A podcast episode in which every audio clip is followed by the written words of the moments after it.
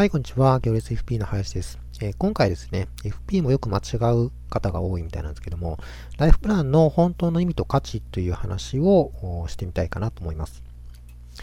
はい、ということで、まあ、どういう間違いなのかなってことなんですけども、えー、実はですね、僕のコンサル生さん、まあ、FP さんなんですけども、の、あの、とあるぼやきがありまして、まあ、こんなこと言われましたというふうですよね。で、あの、まあ、ライフプランってね、キャッシュフローを作ると思うんですけれども、その平均余命とか100歳までのところまでキャッシュフローを作ったところで、まあ当たらないでしょうと。どうせ当たりっこないよねと。まあ当然そうですね。あの、お客さんの年齢にもよりますけれども、100歳なんていうのは、まあ、下手したら50年も60年も先だったりするわけで、まあ、そんな先のね、半世紀も先のことを、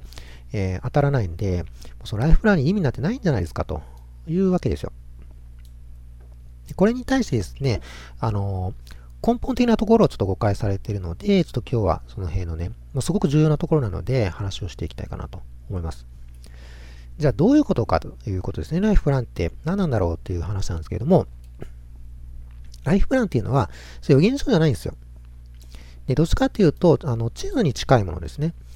で、あの、例えばね、予言とか占いとかだったら、まあ、10年、20年、まあ、100年先でもいいんですけれども、こういうことが起こりますよ。例えば、あなたは結婚して子供生まれますよとか、あの、どこそこに引っ越して家を建てますよとか、いうふうなことを、まあ、占うこともあるかもしれないですけども、それは、まあ、当たるという前提で占うわけですよね。でも、ライフプランっていうのは、実はそういう当てもんじゃないんです。あの、実はですね、現状のその前提条件っていうのがあって、それを未来に投影するだけなんですね。未来の投影。ちょっとここはね、すごくキーワードになるので覚えておいてほしいんですけども。なので、もう本当に当たらないのは当然です。まあ、これ言い切っちゃって、本当にじゃあそれ価値あるのかって話なんですけど、それは、あの、ま、もうちょっとね、先でお話しますんで。で、じゃあ何かっていうとね、えっと、ライフプランっていうのは現在の位置と方向を把握するための有効なツールということです。位置と方向ですね。これが大事だと。でしかも今のです。あの、未来はすごくよく変わるので、あのそこじゃなくて、現在の位置と方向を把握する。で、このライフプランがなかったらですね、その現在地もわからなければ方向もわからんわけですよ。なので、自分がどこにいるかわからん。でどちらに向かっていけば目的、目標が達成できるのかも全然わからないというような形ですね。それを分かるようにするというのがライフプランの価値です。で、えー、現在のね、位置と方向が、まあ、変わることありますよね。あの、まあ、よく変わりますよね。その頻繁に毎日変わるわけではないですけども、例えば、まあ、1年経てば1年分の変化っていうのがありますんで、差分っていうのがあるんで、あの、そこは変わっていくんですけども、じゃあ、そうなれば別に再プランニングすればいいんですよ。これが占いとの決定的、予言とか占いとの決定的な違いで、予言や占いっていうのは、その時点が来るまで何にもしないんですね。いいですか？占いとか予言は何にもしないんですよ。それを信じても突き進むしかないわけですね。だから、あの、逆に言うと何もできないんです。占いは。だけど、えっと、ライフプランの場合は、えっと、単なる投影なので、えっと、現状が変わったら投影も変わりますね。なので、変わったってことは認識できるんで、再ブランニングして行動を変えれるんです。これがライフプランの本当の価値なんですね。いいですかね。ここを履き違えてると、なんか占いとか予言の類みたいな、あの、感じ？勘違いをして、お客さんに本当の価値を提供できなくなりますんで、ここ本当にめちゃくちゃ大事なところなので、もう覚えておいてほしいところですね。はい。で、もうちょっとね、あの、言葉だけだと分かりにくいと思うので、まあ、概念的な話をしたいかなと思うんですけども、ライフランの役割とはって書いてえー、ですね、ちょっと話をしていきたいと思うんですけども、えー、まずね、この真ん中に、え、お客さんがいるとします。ね、で、このお客さんは、あまあ、この右上の方にあるね、このゴールに向かいたいと思ってはるんですね。多分ゴールこの辺にあるんじゃないかなっていうことで想起してるわけですけれども、でも実際にはライフプランがない状態だと、どういう状態かっていうと、もうこんな感じなんですね。もう周り真っ暗なんです。で、ゴールもなんとなくあの想像してるだけで、ですごく遠いところにあるんで、ここの行き方もよくわかんない。し、本当に行けるかどうかもよくわかんない。周り真っ暗なんで。で、実際にはですね、こういう風ななんか、左下の方に険しい山があったりとか、右の方には、あのー、まあ、地獄みたいなね、えー、厳しい落とし穴があったりとか、するわけですよ。だけど、こういうのは、そのライフプランを見てみるまではわからないわけですね。周り真っ暗なんで。そういうことが、このまま行ったら起こるっていうことが、全く、その投影しないでわかんないってことですね。じゃあどうするかっていう話なんですけども、えー、例えば、ライフプラン1個作ったとします。で、この白い線がね、あの、ピーッと出ましたけれども、これがライフプランで作るキャッシュフロー1個分だと思ってください。今現状のこの位置がありますね。この位置からずっと遠くに行くに従って、まあ、あの未来に向かっているとしますよね。なので、その、例えば10年先とか20年先とか、まあ、50年先でもいいですけれども、っていうのはこの線をずっと伸ばしてるだけの話なんです。ちょっと画面の外いけないですけども、どんどんどんどんどん伸ばせますよね。伸ばすだけだったらいくらでも機械的にできますんで。だけど、例えばその、この位置と、例えば方向がね、ちょっと変わるだけで、この線の長さが長くなればなるほど、先っぽの方の変あの、ズレが大きくなるっていうのはわかりますよね。例えばこれはその釣り竿を持ってるとして、短い釣り竿だったらちょっと動かしたら、その先っちょの動きも少しだけども、倍とかね、3倍の長い釣り竿だったら、ちょっと動かしただけで、その倍とか3倍動くじゃないですか。そういうことと同じで、あの、例えば10年先のキャッシュフローと50年先のキャッシュフローだったら、やっぱりその50年先の方がブレは大きくなるわけですね。だからそういう意味では確かにブレは大きいです。あの未来の方が。だけど、それは単純に現状を引き伸ばしてるだけなので、別にそこに価値がないというわけじゃなくて、単に伸ばしたらそうなりますよって言ってるだけなんです。客観的に。だからそれ別にそれでいいんですね。で、伸ばした上で、じゃあ途中にね、例えばこういう風な山があるってことはわかるわけですよ。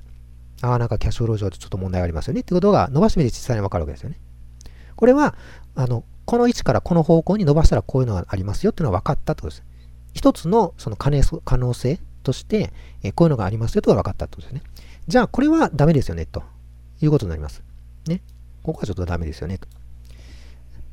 ゴール、しかもゴールからちょっと外れた方向に行ってるということもわかるわけですよね。で、じゃあ、次に、あの、別の、もう一個キャッシュフローを作ってみて、あ、こっちだったら、まあ、ゴールに近づいてますよね、と。実際、ずっと伸ばしてみたら、確かにゴールにたどり着いたということはわかると。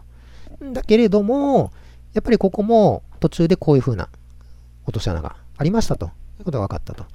だったら、まあ、これをちょっとね、えっ、と、地獄みたいなところなんで、まあ、突き進むっていうのはさすがにまあしんどいだろうから、じゃあ、例えば、こういうふうなルートを取ればいいんじゃないですかと。別のルートですね。ちょっと遠回りになるんだけれども、えー、落とし穴がなくて、えー、楽に行けますよと。これがだから提案ですよね。新しいキャッシュフローを作ってみて、こういうふうにやれば、ちょちょっと遠回りですけども、ゴールにはたどり着けそうだと。いうようなことですよね。で、えっ、と、これは本当にその現状、この真ん中の位置ですね。真ん中の位置と、それからこの方向に、え、行った時に、こういう風なルートになりますよっていう風なことを示してくれた。ね。ででも、例えば、時間が経ってですね、ちょっと位置が変わったと。確かに右の方向には進んでるんだけれども、ちょっと、ま、ずれてるというようなことがあれば、確かにずれてるんで、じゃあもう一回そのライフプラン、リプランニングしましょうということで。ずれもわかりますからね、この、ここのルートからずれてるというのははっきりわかりますんで、ずれてるんで、ちょっとリプランニングしましょうということで、えー、もう一回、ライフランとキャッシュフロー作りまして、えー、じゃあこういうふうに、今回はね、次はこういうふうなルートで行ったら、うまくゴールにたどり着けるでしょうと。いうような、またこれアドバイスができるわけです。だこういうふうにして、その都度都度修正しながら、あお客さんを正しい方向、次にどういうふうな行動を取ればいいかということをアドバイスできる。これがすごくライフプランの価値になりますんで、もうここをね、本当に押さえておいてほしいな。その、えっ、と、予言ではないよ、占いではないよっていうことをはっきりと、あの、認識しておいてほしいかなと思います。はい、ということでまとめていきますけれども、うん、ライフプランというのはね、あの真っ暗闇ですね。ない状態では、とにかくその、何も見えない状態なので、未来がね、何もわかんないんで、その真っ暗闇を明るくしてくれる、まあ、地図の役割を果たしていますということですね。で、そうすることによって、えー、お客さんの現在の位置がわかると。相対的にわかるわけですね。地図を照らしてみて、あ、こういうのがあるから、ここから見て相対的に自分はここの位置にあるんだなっていうことがわかるわけで。しかも、前にね、障害物があったらそっちはあかんということは、いろいろなことがわかりますんで、えー、こういうふうに行きましょうという進むべき方向も分かってくるということですね。で、もう一つ、時間が経ってくれば位置はずれますので、そのずれたらその分修正すれば OK です。ずれた量も分かりますんで、こういうふうに行きましょうっていうのはキャッシュフローありますからね。それは前提条件のことでのキャッシュフローですけども、そこから、えっ、と、現、またその、例えば1年後、2年後の現状があるとして、あの、キャッシュフローからずれ、があるわけじゃないですか。まあ、あの、ずれてない場合もありますけれども、ずれてたらずれた部分がありますよね。じゃあそれを修正する。その修正するための行動をしていけばいいということなので、これは一番最初にプランニングするよりは比較的楽にできるということで、ただその継続的に、えー、ずれるのはもうしょうがないんで、ずっとずれていきますんで、だから継続的に、その、やっぱり FP としてはフォローして、お客さんに、あの、ちゃんと毎年正しい方向に行ってもらうように、えー、アドバイスし続けるっていうことが、これは大事っていうことですね。